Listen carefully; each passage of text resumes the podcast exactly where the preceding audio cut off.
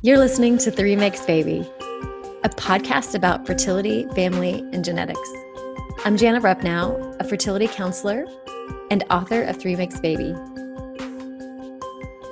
Welcome to the show. Today, you are going to hear from Nick Denton, a voice actor and the host of the Male Infertility Podcast.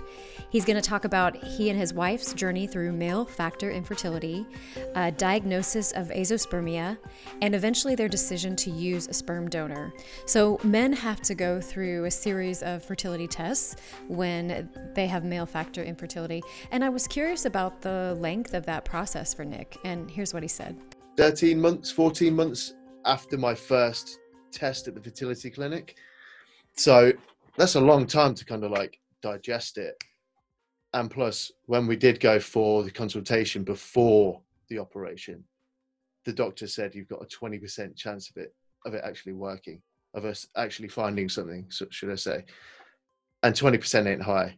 So mm-hmm. it was like obviously you, got your fingers and your toes crossed and everything like thinking hoping hoping that they'll find something somewhere tucked away in there that just one little dude swimming around but yeah and so when the doctor first gave you the news that there were zero sperm which is what azoospermia is yeah yeah what was your reaction to that i mean had you heard of that did you think this has got to be a mistake. There, that this can't be true.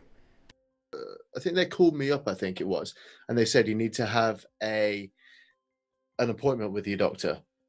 This was after the third test, but yeah, obviously finding out you've got zero. I mean, whew, it's a bit a bit rubbish because because the, the the thing is like there's you know like obviously you're trying for ages and stuff and you know like when you're trying, you you like you've got that pressure of uh hmm. of you know like doing it in the in the prime time. Yeah. And you're like, you've got the the stresses of was it ovulation or whatever, and you've got to do it at this time. And it's like, and you you can you can feel the pressure sometimes. I've spoken about it on my on my podcast, but it can get to you a bit. Um, but yeah, and it's going to sound really strange, but I've spoken about it before as well. But it it's like a massive weight was lifted. As cr- as mm-hmm. crazy as that sounds, because obviously it's like you've got this. Uh, yeah. It's like a massive bummer. You're like, oh my god, like I can't father a child biologically, but then it's like, well, there's nothing I can do now anyway, so we hmm. might as well enjoy ourselves. Yeah, that you had an answer, having an answer, and now you don't have the pressure of having to have you know sex at a certain time. You can just yeah. Yeah. forced. Yeah, yeah exactly. Yeah. and it, but it's it's crazy because i like obviously before like i was with my wife or whatever i was it's obviously it was obviously bs in the end but i remember one of my ex-girlfriends telling me that she'd supposedly like had a miscarriage or whatever but mm-hmm. there was never any evidence or any proof and it was really difficult for me to believe her. And mm-hmm. looking back at it now, is it was a load of rubbish because uh, I've never, ever had any sperm. It's literally been from birth. So is it always that way with azoospermia that it's from birth? I know that mine is. Um, uh, but I'm not sure about other people. There could be other different like ways you could it could stop i guess it could be because obviously there's yeah. there's different things that can happen to the bloke you've got the, the was it slow mobility or a low a low sperm count anyway having zero literally from day dot i mean there's nothing that i could have done it's not like it's like like you drink too much or you smoke yeah. too much or you take like drugs or whatever like that and that stopped that stopped me yeah. or anything like that but it's like it's literally there's nothing I could have ever done about it. I just got dealt a really bad hand.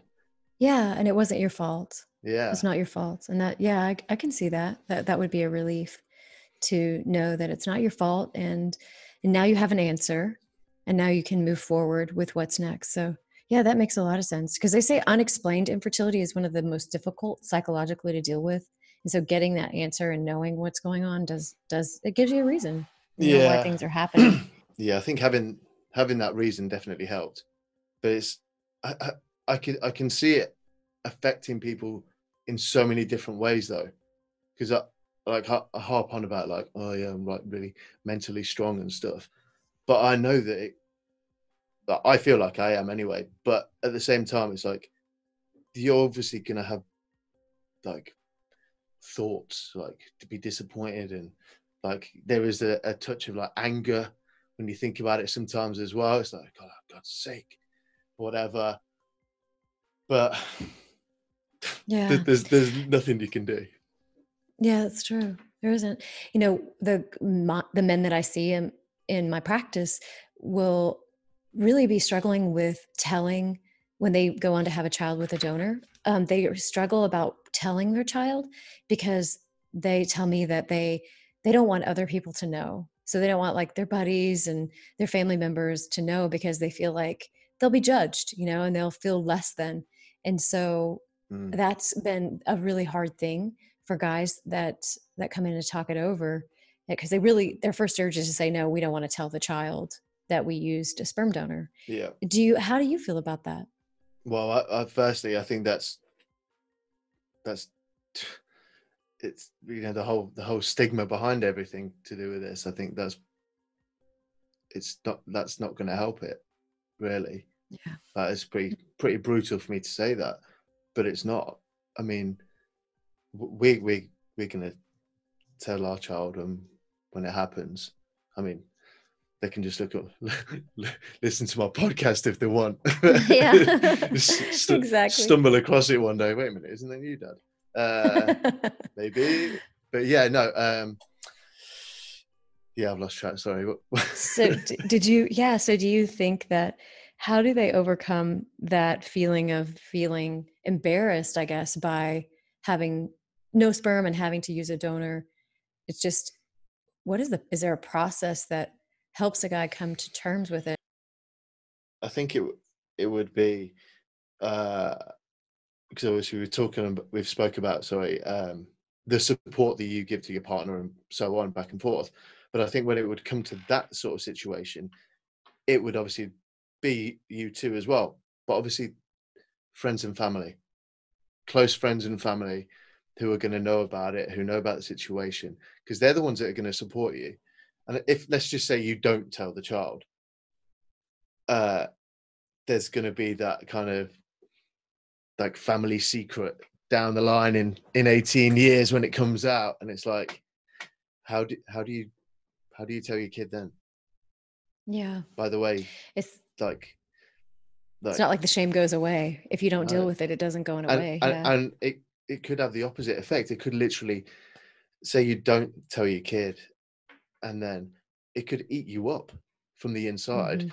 knowing that you're not you're basically lying to your kid like Mm-hmm. maybe maybe you view it as you're protecting them or protecting yourself or the or the family or whatever because of what the other people may think but yeah but i think these days anyway it's it's not 1950 anymore it's Mhm. 2019 and people are encouraged to to kind of like express themselves aren't they these days people are more open about everything like like It's their true. sexuality or the way they feel or Mhm. or about this then then just go for it because yeah i mean they're not going to think you're you're less of a dad you know what i mean like like I- Mhm. I've said on the podcast, my podcast, like people who go down this route because in my situation anyway, they and they they go for the baby. They're they're doing it because they really want a baby.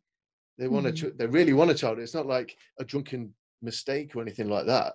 It's like you're going out there on purpose to to be a, a like parents. You want it. You want it badly. Otherwise, you you wouldn't like uh like spend the money that you're gonna do it like for IVF or whatever. Mhm. However it happens, you know what I mean. So, hmm Yeah. Yeah. I just think you're helping so much to open this dialogue for men. And just to hear it from you is really, really important. I think talking about to others that are dealing with men that have male infertility, I think it's really important that we don't trivialize their feelings. And if they do speak up and express something, don't minimize it and um, or try to make it better.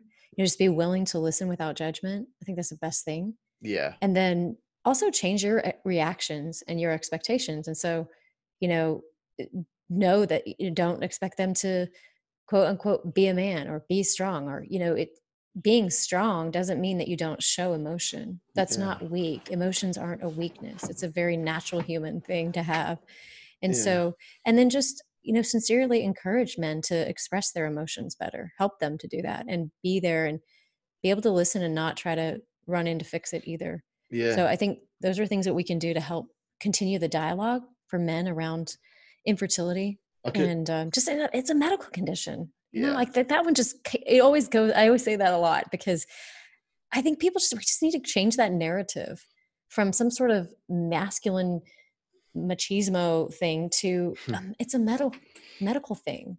yeah. You know, it has nothing to do with who you are as a man.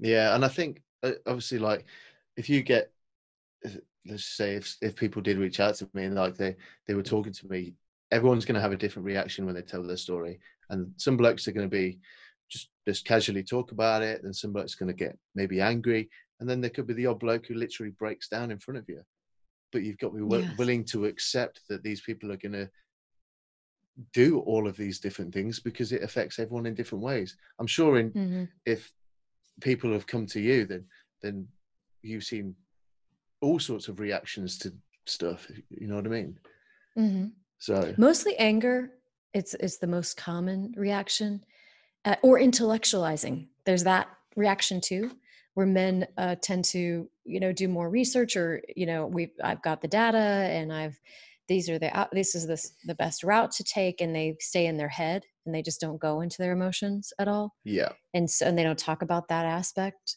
of it. And sometimes years later it can come up where they they were fine when they were going through the process and the donor sperm and everything. And then like when their children were eight and nine and they were talking about it then they might they were surprised to know that it, it they were feeling it then. And so that's okay too like that's completely normal. It can come up at any point. And so it's okay just to give give them permission to to feel what you're feeling go talk to somebody about it then if that's when it comes up. Because yeah. it can be it can just be a delayed effect. Men are on average about a year behind uh, the the treatment process. So they're meaning their wives or, or or the females are ready to move forward with the next step before the guys are usually. So the guys are like well no no let's try to do this for a little while longer.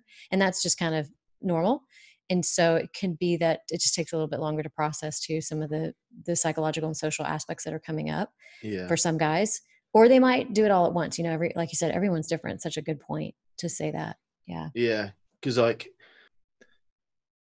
you kind of hope that nothing ever changes like your thoughts don't change or whatever. So it's a, it's a constant ongoing thing. Because i'd hate to think that in me or anyone else in the same certain sort of circumstances down in 10 years time thinks differently. You know what i mean? Mm-hmm. because it's obviously 10 years time is 10 years time but and things will change but the way you've like you can't like think i'm going to regret this decision in 10 years you go into this decision of using a sperm donor you don't take it lightly. You know what i mean? That's why they have the counseling beforehand mm-hmm. and you understand exactly what you're getting into because because Yeah. you don't want to turn around in in in five years ten years time and think i can't do this anymore. You know what i mean? I mean i i, I said mm-hmm. it in in my literally my last podcast about god forbid you get to the stage in 10 years time when you you're okay with it at, at a certain point and then you get to a, another point and you're like it just goes through your head and you're like this isn't my child you know what i mean imagine imagine imagine that Mhm. happening for someone i mean Mm-hmm. i mean it's it, it's yeah it's difficult it's difficult even like thinking that that would happen but Yeah.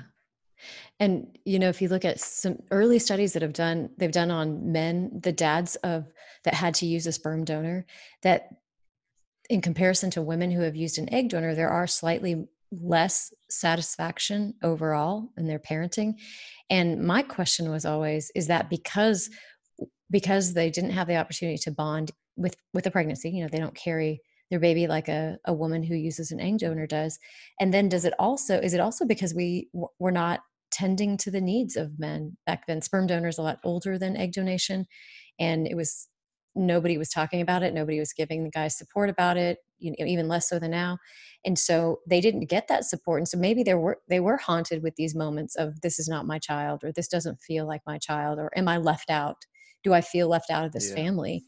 And so maybe that in, impacted how they related to the child or just how they felt about fatherhood especially, in general especially if if someone turns around and goes oh they don't really look like you do they and yeah i think that's yeah and then it plays into their manhood again or yep. they they they pull that old script that narrative up that society places on them they pull that up they run that they think oh my gosh and then they just start not feeling great i've had a lot of uh, DC adults come on and tell me that they had their social dads, their dads, that just I'm just I just use that term as a distinction, but dad mm-hmm. is dad. The guy that raised them, their dad, um, had depression, and so I'm wondering if we did a long term study, if we could see a correlation there. And again, because we're not meeting the need, needs of men and we're not reaching them, and so what your work that what you're doing with this podcast can really be uh, huge, really huge. Uh, hopefully, so, even if yeah. it just a, a, few blokes. You know what I mean? Just to just to get the ball rolling. That's yeah. that's all that matters. No, I I love how you talk about it really plain and simple. You you said you you you you use uh, basic, and that's so cool because you know I think that we need to hear it that way. So many guys need to hear it that way. And then you described. Um, I know you told me you described the the mechanism of azoospermia. We use this big term azoospermia, but what will you tell me what you said again about the yeah up, upstairs is like upstairs is telling you to like it's like going to overload like come on come on boy make loads of them and then downstairs is like deaf they can't can't can't, yeah. can't hear anything it's like i'm just i'm just gonna i'm just gonna be here yeah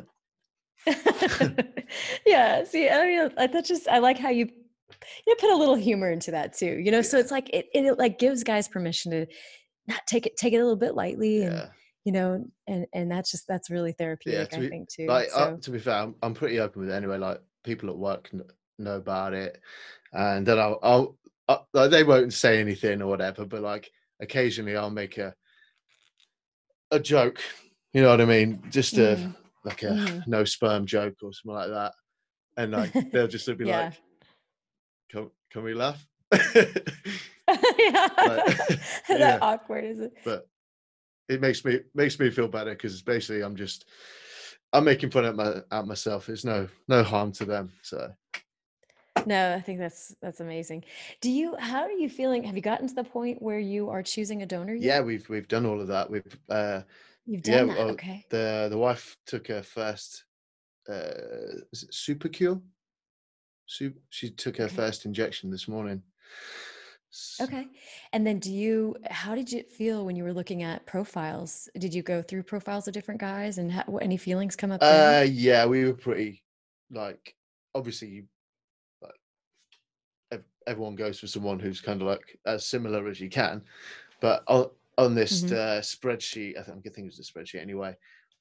To be fair, there weren't that many to choose from, but over here, they you're only allowed to uh, donate your sperm to a certain amount. I think it was, and I think I think we would have been the last the last round from this bloke's sperm. Uh, okay. So yeah, it's like similar features to me. Uh, to be fair, there was only two that were reasonably close to me. The others were like way different. So um, mm-hmm.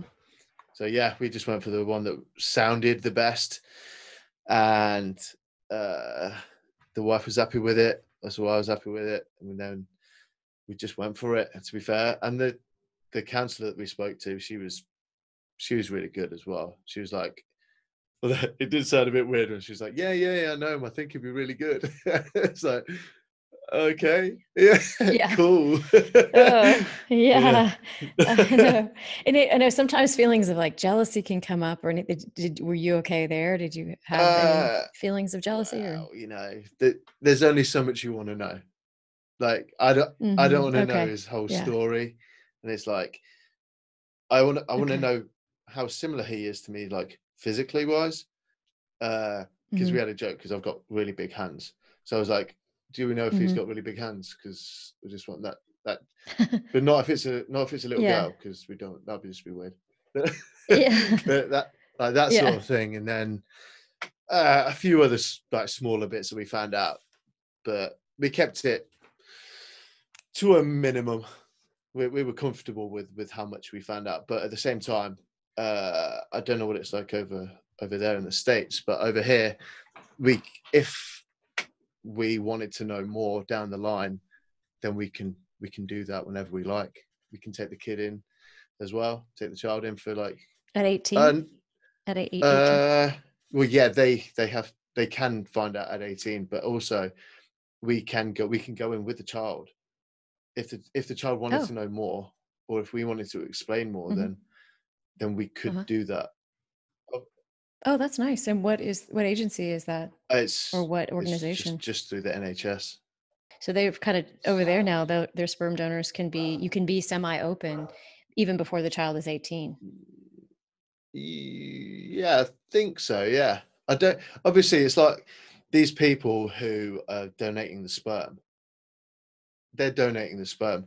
Yeah, like they they're not doing it to be a, dad of another child.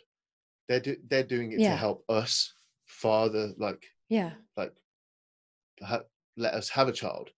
So like it's not like they're gonna Yeah. like our child's gonna run off and be living with them or anything. That's not the that's not how it's Yeah. gonna work. It's like No. he he's done it to help us. He doesn't. He's got his own. He's got his Yeah. own family. You know what I mean? Does he ha- did he get paid, do you know? Uh, I think they only get paid expenses. I think. I, oh, they don't really. So it's just truly more of I think a um doing it yeah, I, th- I altruistically. can't. I can't remember if she said that that he'd he'd obviously had kids himself, and I think somewhere like his family or, or his friends or something had had issues, and he, I think he took it upon himself to uh, to, you know, donate his sperm. So, hats off to him. So I heard there was a, a long wait list for egg donation in the UK, and then I heard from somewhere else that that wasn't true.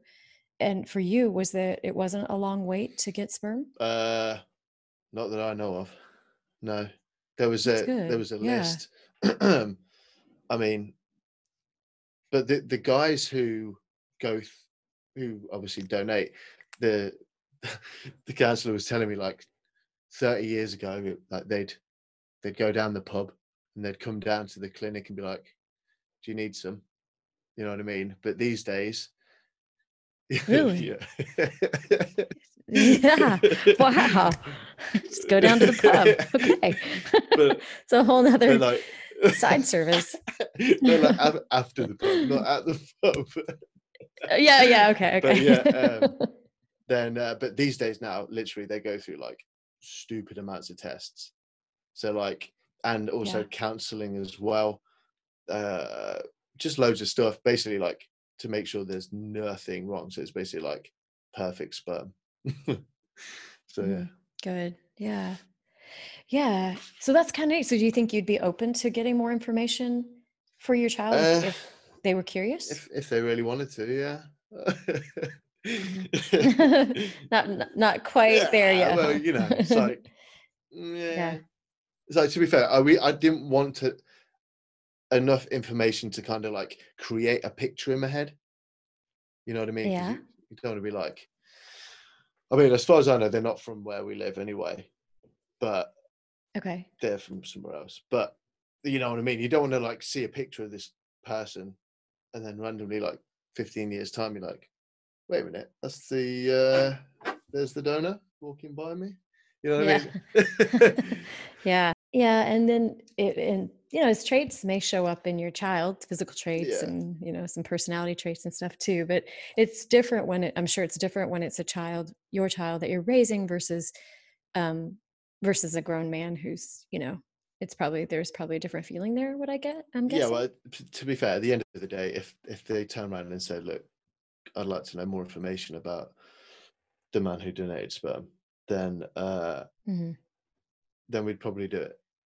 We'd be uh, we'd be open Yeah. to it. You know what I mean? Because at the end of the day, our, our child wouldn't be here if it weren't for him. Yeah. So Yeah. it's only, it's, I think I think it would be only only right. It'd be uh, it's it's only fair that you do you do it. Okay. It's good to hear your perspective on that. We don't hear from en- enough men on that part. You know, how do Yeah. you feel about your child meeting the donor? And there's a lot of donor, there's a lot of dads out there now that are dealing with their child coming Yeah. on um, and learning about sperm donation. I mean, I'm, I'm not saying it'd be it, it wouldn't be easy. But the like, I'm not saying it'd be like, yeah, come on, let's go. Like. I mean, like, you'd have to like, think about it and be like, okay, let's do it. Like, like make sure you got your sensible head on, know what you want to get out Yeah. of it, because it. Yeah.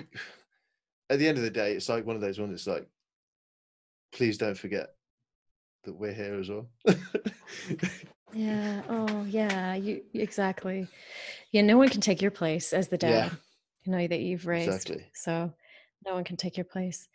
So yeah. So I just think so many people are going to be helped by your account. So I just want to tell people to head over to your podcast and that can you tell everyone what your podcast is called so they can yeah, find you? it's uh, the Male Infertility Podcast, uh, or Okay.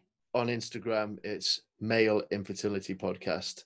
Uh, and to be fair, that's that's the only place on social media that I'm actually on. And then you can also Mhm. obviously find the podcast on Spotify, Apple Apple Mhm. Podcasts, A- Anchor. Well, it was so fun talking to you today, Nick. You're, I really do enjoy listening to your podcast and your perspective on on on this, you know, topic. It's it's really important. So keep up the great work, and uh, you know, maybe we'll talk again Thank you. soon. You too. Yes, I look forward to it. It's time to stretch your legs and take a break and come back to this p- same episode for the second half, which is an update with Nick very recently. Um, and what is, he's going to tell us what's happened for the past six months and how his wife and he moved forward with their infertility treatments and what has happened. So, this is your opportunity to get the rest of the story. And basically, we're going to pick up where we left off, starting uh, with Nick. Here he is to tell you what's going on.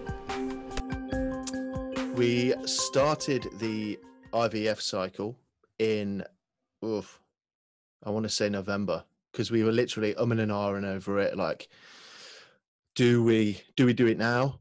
Because because it was so close to Christmas, and because I'm a head chef as well, cool. and in Yeah. hospitality, it's mental at Christmas, as you Yes. could imagine. There's people going out for there's festive meals, it's Christmas Mhm. Day, there's there's so much going on. Uh, and then the wife is a teacher, so she's off at Christmas. Sod it, we'll go for it anyway. So anyway, so we decided to. We started it in uh, late November, I think it was. They managed to get out eleven. Yeah, well, I think sh- to be fair, we were. I was happy. I think she was a bit bummed out because we were hope we were hoping that there'd Yeah. be Okay. you know, load, yeah, Like loads 20. and loads. Um, Yeah. And then obviously they fertilized them with the donor sperm, and we managed to get to the um, blastocyst section or part. Uh, we Mhm. managed to get three, I think it was. Yeah, so we- got three. I think there was one that was touch and go, but didn't quite make it. So that would have been would have been four. Four. Um, okay. So we did all that. They managed to they put two in, and we've got one in the freezer. So in the end, there was only three. They um, they put two in her at the same yeah, time. so they put two in. I think it was just so you've got more chance.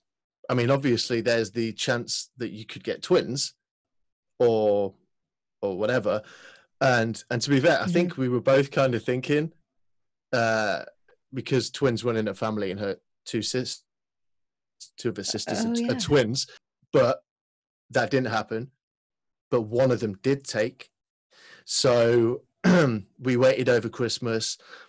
Um, they they put him back in on the 23rd, I think it was, the 23rd of December. So two days Mhm. before Christmas, and um, we were praying, and then not literally, but you know, but uh, then we, uh, we they told us to take the test of the morning of New Year's Eve, and uh, oh, and so we did it and well she, she didn't take one test she was it was about 10 Yeah, right, right, right. But, uh, yeah. it- you got to buy in bulk. yeah and they were all different ones as well and they um yeah obviously it came back uh pregnant and we were just over the moon because it was like because because you know you know how it is you've spoken to loads of people how not many people Mhm. get lucky to to hit a home run on their on their first 1st Mhm. round so um Mhm.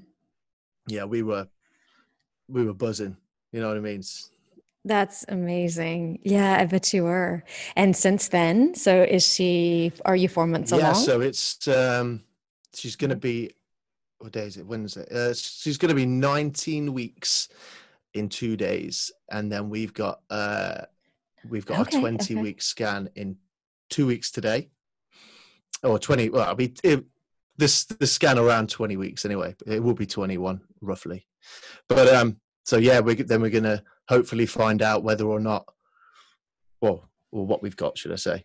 Hopefully everything's like everything's all good. There's no problems, t- touching Mhm. wood.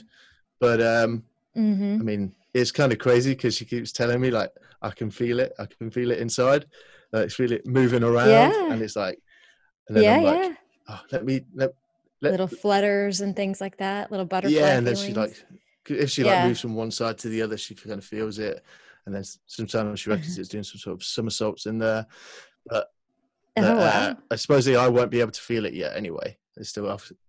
No, but, probably uh, not. but I- You know, it's amazing. I, another guest that I followed up with there, she's 20 weeks too, right now. So it's, we spoke, both I spoke with you and I spoke with her before you were pregnant. You were going through the process and now you're both pregnant. So that's so exciting. Yeah, I love these positive stories right yeah. now. Well, it's nice to be positive in such unpositive times. You know what I mean? With ev- everything so else going on out there. It's so true. Now, how is that? How is the pandemic affecting the two of you and during her Uh, well, for her, she, well, in England anyway, I don't know what- if you know the situation over here. We've pretty much everywhere has been shut down. So she's a teacher. yes. All the schools are shut down. And because of the pregnancy, Mhm. uh, they basically told her to stay off. Uh, and depending on the situation, sh- she literally might Mhm. not go back now until Yeah. nearly the end of next yeah. school year, which is so like so like next, school year. So yeah like next now? June she might go back. Obviously that depends on what's going on, Wow. but luckily for us, she's she's getting paid, so that, that's a that's that's a bonus. So, but the, Yeah. You know, that is so good. And I'm so glad that she is taking that time off. Uh, We still have mixed evidence about COVID and how it affects pregnancy and newborns. Um, I don't know if you saw, but recently there was a uh, they did have a case of a newborn baby having uh, COVID. I believe it was in England. But They, it could be um, transmitted in the moments after birth right, um, when you know mama mom is holding baby and nursing and things like that. So that is a little that was a little bit bothersome to me when I saw Hmm. that just recently, like yesterday. yeah, Um, it's so I think it's good that she's just being extra cautious. yeah. Well, half of to be fair, she's I've kept her on lockdown. Like we've gone for you were Uh, holding yeah pretty much she, she's a she's a prisoner like uh, we go for the odd walk in that but we're careful we always cross the road when we see people and so on i think to be fair because because she's showing uh that people aren't daft they they can see that there's a pregnant lady coming down the street so they can't they they cross half Mm. the time so uh so that's kind of cool but um Do they really? Yeah. Oh, wow. Yeah. but um, yeah, I mean, uh, for me personally, I'm getting what we call furlough over in the UK. So the government's pay, paying eighty percent. Same Oh, cool. here. So yeah, government's paying mhm. eighty percent of my salary, so that's good. So we're still Good. getting an income. So so we should. That's so good. Is she feeling anxious over being, you know, being pregnant right now, or how is she Um, doing? I don't think she's feeling too anxious. Obviously, the the longer it goes on for, and the closer it gets to the birth, then then th- things are probably going to change. Because because obviously the Yeah.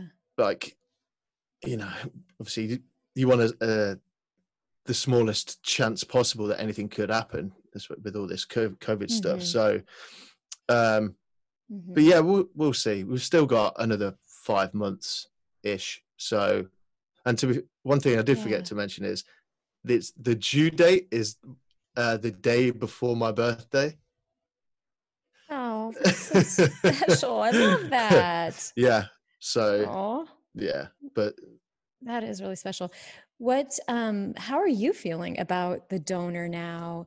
About the fact that, you know, she's pregnant and, you know, just kind of, we talked a lot before about just how it feels to be a man, a man with infertility and just the stigma and the taboo and, you know, the, the stuff around it that can be more difficult even for a man than it is for a woman. yeah What, how are you doing now with all that?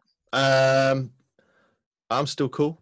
I'm cool. I like I'm Yeah. I'm I'm still pleased because, like I said before, at the end of the day, we wouldn't have got to this stage if we hadn't have done the donor because, yeah. well, there's nothing I could have done. So, at the end of the Yeah. day, Yeah. ch- cheers for your sperm, mate. And uh, now I've got a, a baby on the way. So, uh, Yeah. Are you more or less curious about the person, the donor? um, neither. To be fair, my feelings haven't really changed. Like, okay. uh, I've Kind of yeah, like in a way, just thankful, but not necessarily giving it too much. No, no, I don't want to. Like I said before, I don't want to know too much. Um, I'm happy, um, not knowing. So I'm I'm cool with that. As because at the end of the day, it, it's going to be our kid anyway, and Mhm. it the the the person that you pick, they get they've got similar features to you. So if it comes out and it's got blue eyes, obviously I've got blue eyes, then it doesn't really matter. If it hasn't, then that's the way it is. So I I, don't really mind. Mhm. It's obviously it depends on who you are as a person, because there could be somebody else in the same situation and be like, yeah, well, I'm uh, I'm not happy about it or whatever, but or or I hate the guy or I like the love the guy or whatever. But pff, I'm I'm just thankful and I'm just happy that we're able to be at this stage. To be fair, So, Yeah, yeah. And where? Remind me, he was he's in England. Did you go? You were able to use a donor in London. Uh, yeah, it was just in England. I don't know where exactly. We did it all in Leicester. So, uh, don't know if you're familiar with. Leicester, but it's like 100 miles north of London. Uh, it's right in the middle Okay. of the country. Okay. Um, Okay. but he's well we don't know exactly where he's from i'm sure we could have found out but yeah i don't know Do you know if do they have a registry? I'm finding out that some clinics and banks are now developing their own registry where you can the donor can say if you if the parents want contact or want information, health information or updates, they can reach out and through the through this registry. Is there anything like that for your donation situation? uh, well to be fair i'm sure if we went back to the fertility clinic because they they told us back then that if we want more information or whatever we can go back at any time and look at this person and find out whatever information that we want we can get so that's Okay. that's a good thing i suppose um especially if, if something does happen down the line but obviously these these people have been Yeah. uh vetted like hardcore like they had to go through they had to go through a lot of tests to be able to um They do yeah to be able to do this so we know that this guy Okay. had um top top notch sperm. So you know Did did you um so cuz I you know the vetting is so different Mhm. everywhere. And you know I know England and it's very different than how things are done here because it's done through is it done through the NHS? Do they sort of have a hand in that? Or the guess, uh, well it it's- it was all it was all through the nhs we we've been luckily not Mhm. are we paying anything we paid a few little bits, but luckily this is we like I say we we have got lucky uh, that it's all come Mhm. to the NHS and it's all been funded for us by them. Thank God. Okay, that is good. Yeah, and so that, um, and I just don't know enough about the system over there and how sperm donation works over there. I know here that, you know, that you can, um, that it's they they say they vet them and they do, and I think they're getting a lot better than they used to Mhm. be. But there are definitely cases where they weren't as well vetted as the agency said. So, but again, I mean, it's very different. Every country is so Yeah. different. I believe I believe the uh, when we were speaking with the counselor, which is when we had we uh, just we picked the donor, she said that she'd had to have a few sessions with him, as well as doing all the physical tests and blood tests and so on. So there there does seem to be a, a hell of a lot of um, uh, Mhm. stuff going on there behind the scenes to make sure that they only get they Mhm. don't get Bob from down the road who's like, you know, selling his Mhm. sperm for 20 quid or anything. This is this is all legit Yeah. and it's Well, so, you know, you have, I know there's been talk, and it's certainly here. A lot of um, my clients have told me that are that have gotten pregnant that they are their husbands are not uh, allowed to go to the appointments with them. Are you going to be able to go to the um, 20 week visit I with? I don't wife? believe that I will be able to go. No. I think uh I think Oh, I'll I'll probably drive her there to the and just sit in the car or walk her to the place and then wait outside or something. Mm. That's so frustrating that you can't yeah. And go. Is that, I mean, after all you've been through, and these are moments that you want to share, I know, and see the scan. And I'm just surprised they won't let you in and wear, you know, have you wear a mask. But I do understand the risk. And I know it's a big deal. It just, yeah. I wish there was something they could do, Yeah, I mean you know? it's it's it's one of those ones where you kind of like you really want to go in because you want to see it because it's like the first time when we'll, we'll see it in I don't know, I can't remember how long, ten weeks I think it is. Um, hmm and then part of me is like thinking, oh, okay, I, I really want to do this, but I've got to be smart about this as well. If there's more people hmm in that room, there's more chance that it could spread around and so on. So you just you Yeah, that's true. You think of, you're thinking you, of you gotta you, yeah the whole, it's the like are you thinking with your head or thinking with your heart? That's what it is. And sometimes hmm sometimes you have to think hmm with your head. Hmm Now, will they let you? Could you FaceTime or could you, you know, I don't know, like Zoom or? uh the, the the last time i went in there um i i actually and they were showing it on the screen i went to take my phone out to take a picture of it and the woman was like uh, can you put your Mm. phone away please Oh yeah, yeah, because they're liability. But I wonder if you could just FaceTime like with her, just watching her face, and if she want, if you wanted to. I mean, this obviously, if you're fine, it's okay. But these are, I'm thinking this through for other people that are yeah listening too, that are really sad about missing these appointments, and ma- ways that you can still connect and be there, and Mm, you know, be I get part as much as you want. So everyone's yeah different i mean i mean i on that. guess i mean if they gave us the chance to do something like that then i'd definitely take it. Hmm um i guess it depends on on the place i guess because i think the 20 20 week scan from what i've been told is uh is quite a big one. So she could be in there for quite a while because they're checking all sorts. Um so it's not like it's the last one we we went to was like five five ten minutes tops whereas this one she could be in there for well i don't know how long exactly but longer. So uh but yeah no if, if they give me a chance if they give us the chance then hell yeah. Yeah, yeah, that'll be want to ways that you can yeah we want to see because we want to know because at the same time um the wife's been finding out that some places i don't know if it's because of the situation or not but they they're not letting people find out or the sorry the policy of the hospital or so on they're not letting some people find out what the sex is which is a bit mental if you ask me. Why? i'm not really sure i think it's it's just the policy of the hospital which doesn't make any sense it's like this is the time you know what i mean we we want it we want to know it's not like we're we're going to wait Mm. until till it's born we literally want to know just so we can get things planned and everything and then uh and so on Well, is it is the hospital or is it something to do with COVID or is it something they've Oh, always well, done? Could be to do with COVID. I mean, I don't, Because it could be that they um, just don't want to do the extra, spend the extra.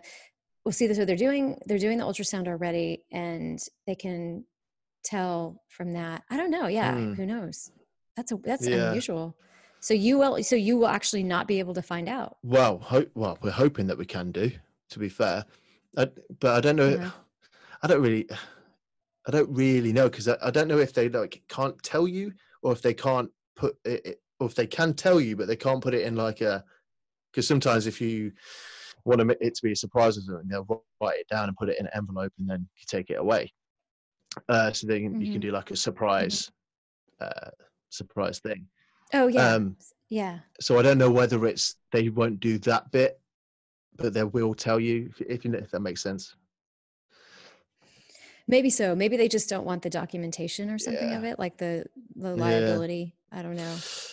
Interesting.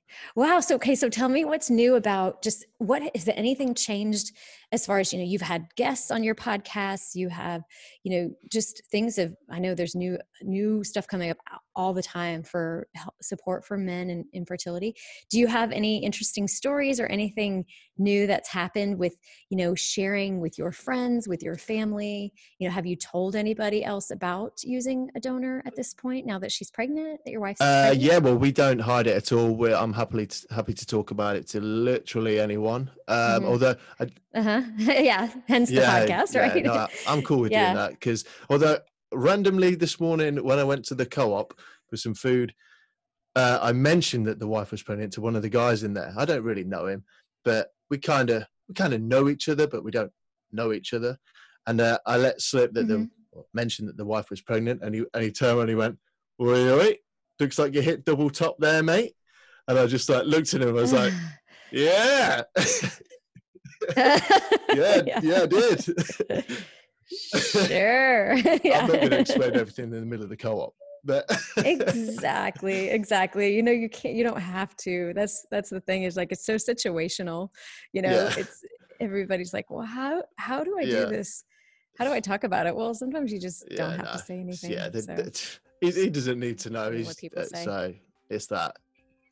it, it's just a way for him to you know communicate more than anything you know it's just Yeah. a way for him to i don't know maybe it's a Yeah. guy thing The uh, but yeah i like how you just again you just kind of approach it with humor and um yeah and i know you had a podcast episode with um alex over at pursuing fatherhood i love that you guys did that what i haven't had a chance to listen myself but i'm going to after this Yeah. and tell me anything interesting come up from Oof, that we, it was a long. We had it was a long one. We, I think uh, the episode Good. itself is ooh, over an hour long. I think it is, but we we ended up talking for nearly nearly two hours. I think it was really it was really That's good to connect with him. It is it is uh, a really good. Um, I definitely recommend listening to it. And uh, Yeah, I will definitely put the word out about Yeah. it too. Just because, you know, yeah, because I get a lot of people that listen to this podcast, just us talking about here. Hopefully, we'll get it some more listens. There's a lot of women that their men are is they're impacted by this, but they don't want to talk about it and they don't want to come to counseling, and so their their wives can get them to listen to this podcast and to your podcast, and I think that can help a lot. Yeah. Well, I mean, I've had um, I've had an episode go live earlier on today, a few hours ago, and that was uh, that was another interview one. It was uh, with uh, a guy called Tom and his wife Hannah as well. So I had both of them on, and um, they're not at the same uh, part of the journey as like me. Mm. They're more towards the beginning, but at the same time, I found that was really good because uh, in the two previous ones that I'd done, uh, one with the, the one with Alex and uh, one with the guy called Raj, uh, it was just with the blokes. Obviously, it's kind of nice to speak to the blokes and so on, but it was nice getting a woman's perspective at the same time Mhm. because, like, it was mainly, obviously, mainly to do with Tom, but there was a lot of there's a few times where I, I would speak to her directly and just ask their opinions as a couple as well, which I thought was really good. And uh, what I've found with a lot of people is that the ones that I've spoken to, there are a lot of people who have gone through this and it has made them so much stronger Mm. that I there's just something about that that I really love that. Mm. Just it. That's Like amazing. some people, it, it could like throw them to the other end where they like Mhm. break up and Mhm. stuff. Whereas the majority of the people that I've spoken to have gone the complete Mhm. opposite, and they're and they're like they're in it together. As I said before, they're a team, and it's everything. That's so, So- wonderful. I think that is changing a lot. Um, I know when I did just my um, graduate work around infertility, the there's a lot of clinical research on how couples um, how it can affect them in a negative way and how it can really affect their marriage and sometimes even lead to divorce. And Mm, what I found in my working with couples, uh, I hear a lot of the couples that are coming to counseling or just talking about it, like you are openly, they say what you say. They say it's actually made us stronger. And I can't help but think that communication is a huge piece of that. That it's the couples that are not talking about it, not talking about it with each other, not with other people, that are burying it, that those feelings and those emotions just cause tension and, and conflict in their relationship over time. So I really think the key is communication. definitely. Um, yeah, it's very hard on a relationship. There's no doubt about Yeah, that. It's extremely hard. on But the uh, overall podcast is doing yeah. pretty good. I'm, I've hit two and a half thousand listens, so I'm pretty chuffed with that. So that's good. And I've spoken to a few people now. I mean, I've got uh, with a guy called John from Australia.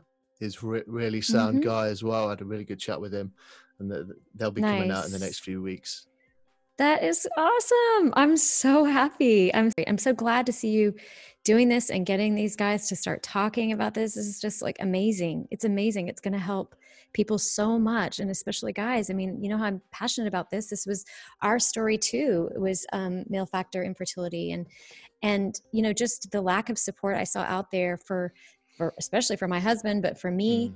even and just how I didn't even feel like I could talk about it at all um, at the time. And so I, I really felt like I was covering for him Yeah, and not because he asked me to at all, just because I wanted to respect his privacy and the whole masculine masculinity Yeah. thing and all that. And so it just just see the changes that are happening is is so encouraging for me and just I can't tell you how rewarding it is Yeah. that to see the work you're doing. So keep it up. You're doing a great job and I just any any way I can support you, I am here. So yeah. Well, cool. Well, I, anything else? I mean, it's fun talking to you. Uh, How about can you do any voices for me? Or you get can, can I like can I pitch your your uh, profession at all? Your side your other work that you do? yeah. Uh, to be fair, my my main thing is kind of audiobooks. So um, oh, nice. yeah, Yeah, so I, that's right. You read books. yeah, yeah, just, that's so just- just fun. reading out loud. That's a cool. So I have to do that now next. That's been my that's been on my list of things to do for a long, long time. People have been asking me when when's your audiobook coming out, and I'm like, ah, I got to get this done. Well, um, but that's what I've struggled with is finding that time to sit down and do it consecutively, and then just you know Yeah. knock it out. And I thought this this pandemic is a great time to do it. And also, if anybody wants to is listening to this and has a book and is interested in you um, commissioning you, how would they get in touch with you? Uh, well, you can email me uh, at VA at outlook.com or you can find me on Facebook, uh, Nick Denton VA, or or Instagram, or just any of my um, any of my social media. Just send me a message, and Yeah, just reach out to you. Cool. Awesome, Nick. no worries. Well, have a great day. You too. All right. Okay. See ya. Bye bye.